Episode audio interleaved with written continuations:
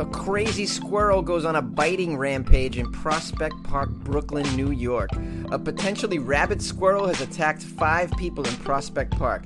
The city health department is urging others who may have been bitten to head right to the hospital. This animal has exhibited extremely unusual behavior. We are urging anyone who has been bitten by it, including any pets, to go and see your doctor or veterinarian. Health Commissioner Dr. Mary Bassett said in a statement. Also, followed it up with most squirrel bites occur when someone attempts to feed the animal. Now, I lived in New York City for about 10 years and I fed many a squirrel and I never got bit. I never seen anyone get bit, never even heard about it. Um, and by the way, the squirrels in New York City are so familiar and comfortable around people that they come right up to you and they'll take food right out of your hand, they'll get in your lap. I mean, it's crazy. The squirrels are so friendly in New York City. Of course, people always think that squirrels are dirty and nasty, but you know, squirrels in fact are rarely infected with rabies. The aggressive squirrel which is yet to be found I love that, which has yet to be found. How do you even go find it? Yeah, we're gonna go look for the squirrel. Uh, ma'am, can you describe the squirrel that attacked you? Uh, yeah, it looked um, it looked like a squirrel.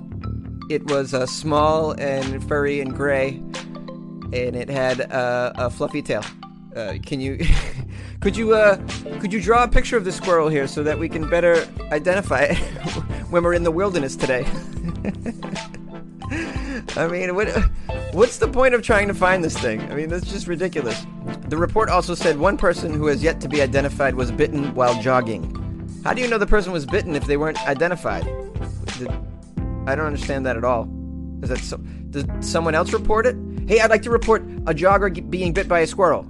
Are you the jogger? No, I saw the jogger get bit. And wh- where's the jogger? Did you get the jogger's name? No, the jogger kept running. Oh, okay. Uh, so you're reporting for the jogger who was bit by a squirrel who didn't feel that it was important enough to report it. Yeah, that's right. I guess the jogger wasn't injured and didn't feel like it was important enough, but I'm reporting it because I'm extremely bored and I hate squirrels.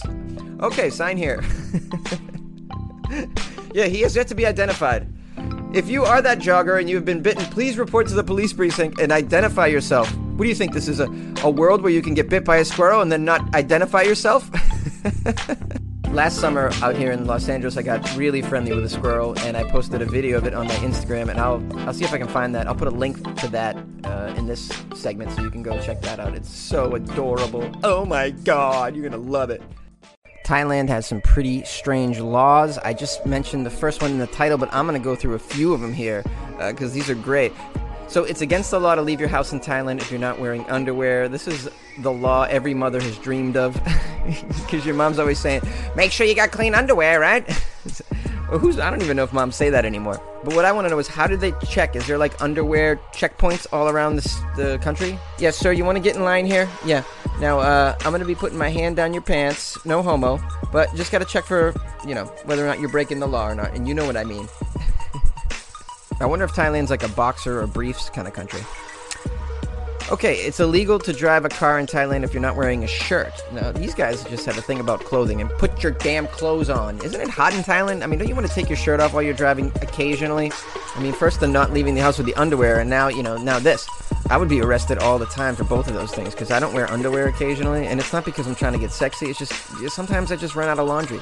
And I've driven without my shirt so many times in Los Angeles because I've owned two cars that didn't have air conditioning. My current one has it, but I had two previously that didn't have air conditioning.